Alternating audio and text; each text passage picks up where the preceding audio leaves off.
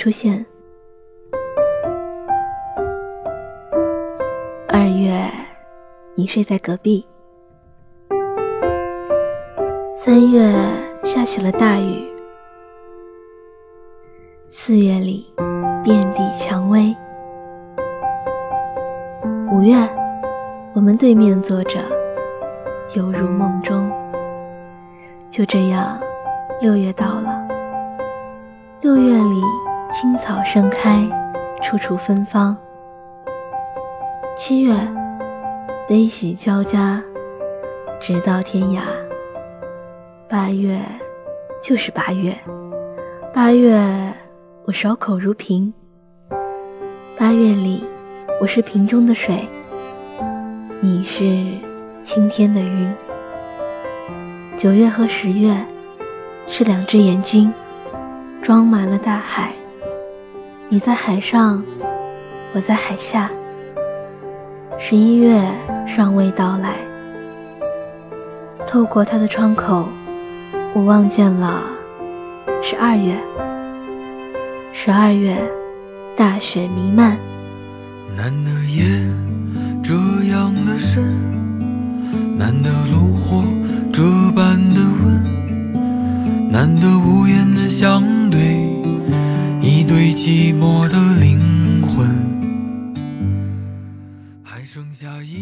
淡去你生活的尘埃，聆听我给你的温暖。欢迎收听一家茶馆网络电台，我是九。你问我这灯火阑珊是谁在感伤？我想，当风来了，你走了，只剩下岁月在唱。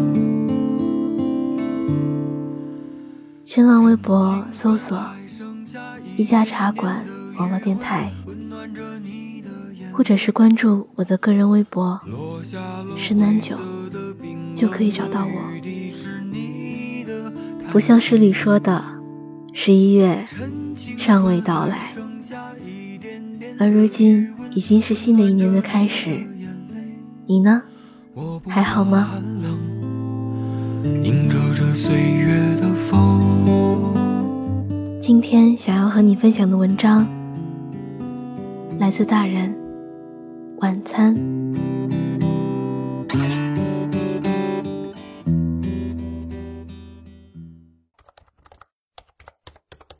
我的晚餐是从下午四点开始的。那时我正在公司绞尽脑汁的写脚本的最后几个分镜，想着是大气磅礴的收尾，还是意犹未尽的收，还是以悲伤的音乐结束。这个纠结的阶段，总是会被准时响起的微信铃声打断。何佳怡问我：“大作家，今天回来吃饭吗？”我说：“喂。”一部微电影的最后，一定要震撼人心，或者是意味绵长。就像生命的最后，总要敲锣打鼓一番，再埋进土里，不然谁会知道？你曾来过世上，总监这样的教导让我铭记于心。所以，从每天三点多到七点下班的这段时间，我都拿来思考脚本结尾的描述。而何佳艺此时在家里早已开始准备晚餐，他不是家庭主妇。他只是创业失败。他说：“男子汉能屈能伸，生意失败在家做饭洗衣是男子汉的修为之一。”倒也挺有道理。晚上七点四十七分，我准时到家。电梯叮咚一声，准备打开时，就能闻到一股家常菜的味道。七点四十八分，我准时站在厨房门口，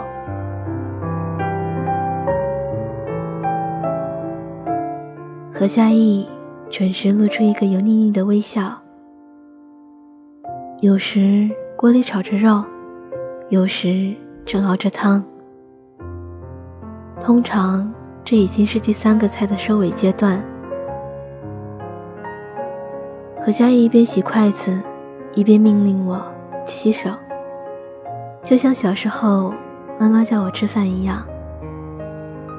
我顺起袖子，把手递给他，他一边捏住，放到手里轻轻揉搓。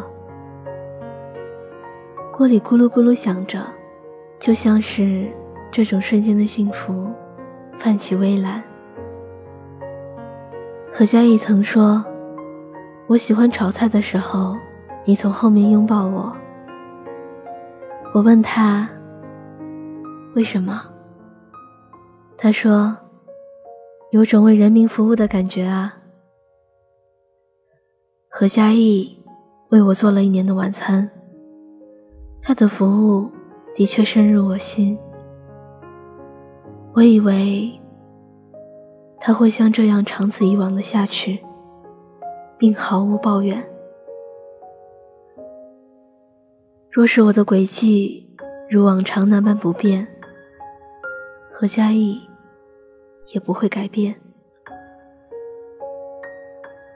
那晚电梯门打开的那一刹，家常菜的味道。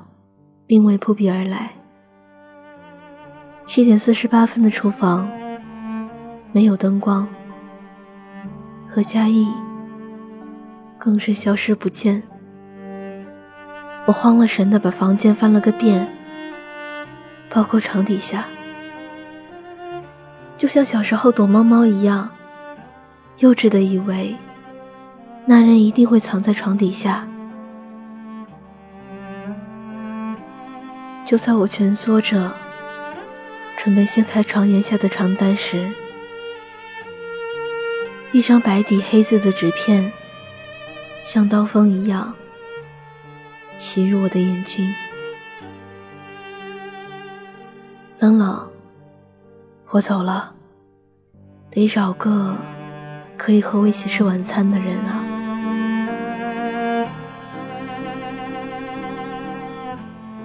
我知道，我一步步从文案做到副导演，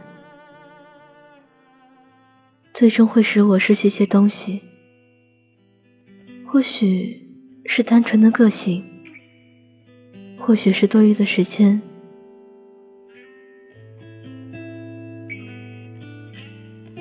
但我从未想过会是何嘉义。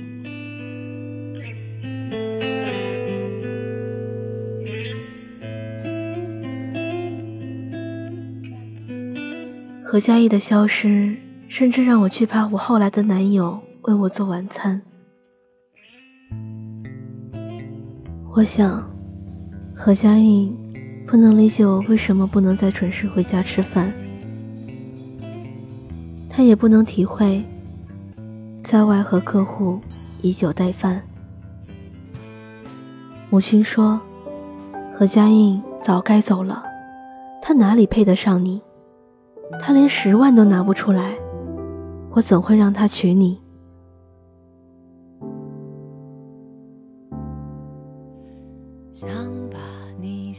何家印的确是拿不出，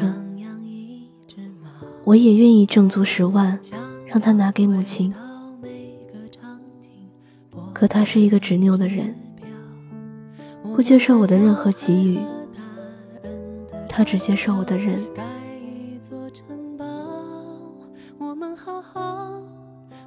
我那时以为，我找到的，就是个只爱我的人的男人。我以为，自己在外摸爬滚打，根本没什么。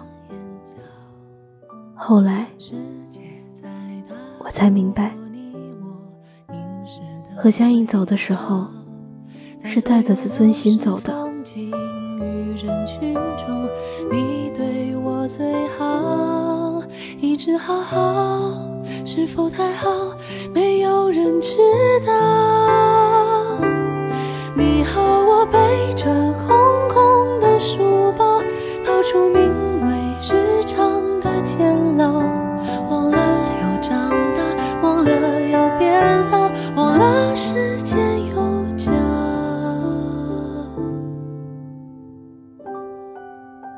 在后来的三个冬去春来何佳译再也没有出现在我的世界。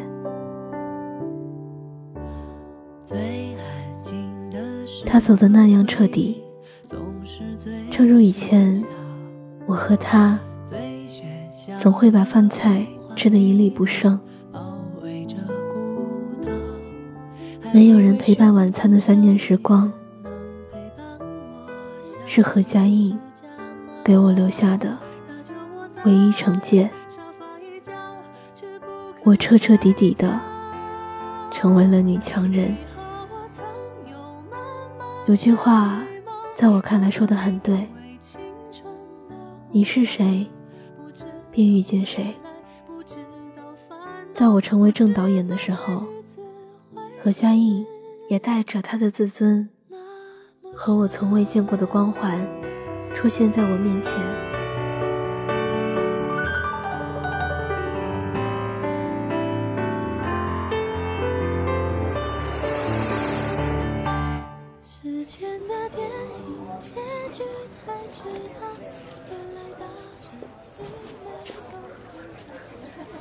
那时公司要拍一个微电影，制片把景安排在人民路某个高档中式餐厅。剧组一班人马到那里的时候，天还微微亮。我从未见过如此冷色调的中餐厅。它的名字让我顿生寒意。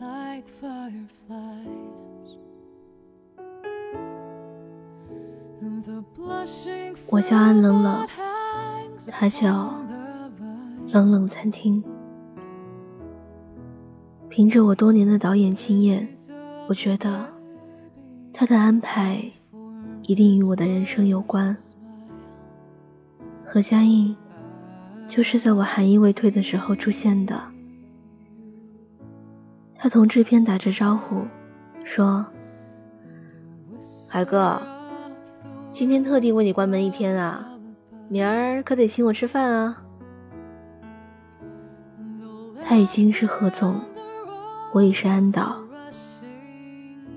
我和他就像是一根刚炸出来的麻花，拧在一起还透着油腻。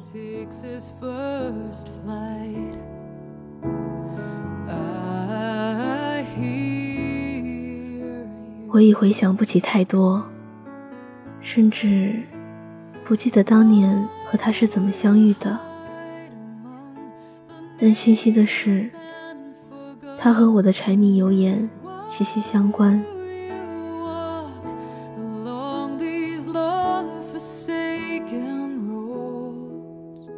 何佳音和制片打完招呼就离开了，或许知道现场要清场的。或许是看到了我，我擅自庆幸他走了。这次没有哀伤，也没有恨意，像是习惯了他的不辞而别。收工的时候已经是晚上十一点多。海哥突然叫住我：“哎，何总想和你拍个照。我又不是明星，拍什么照啊？不拍不拍。”我边说边收拾包，想要赶紧走。安大导演太不给面子了，我这点小要求都不满足一下吗？这熟悉的声音。一如既往的倔强，我转过身，并不准备拒绝，因为我想快点结束，逃离现场。何佳怡没有看我，拿出手机让海哥帮我们拍了一张合照。照片里的我和他都在笑，我在笑他。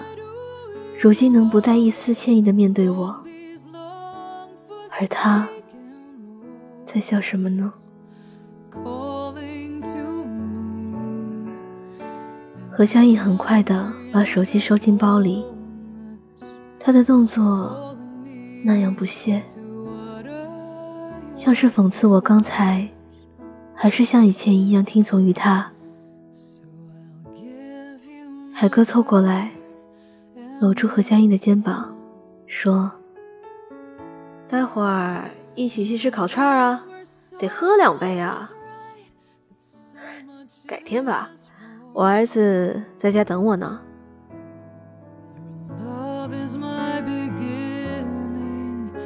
何佳音露出我从未见过的满足感和幸福感。原来，现在能有人在家等他，这或许是我曾经没有做到，并且再也无法做到的吧。那么，就让我长此以往的以强逞强吧。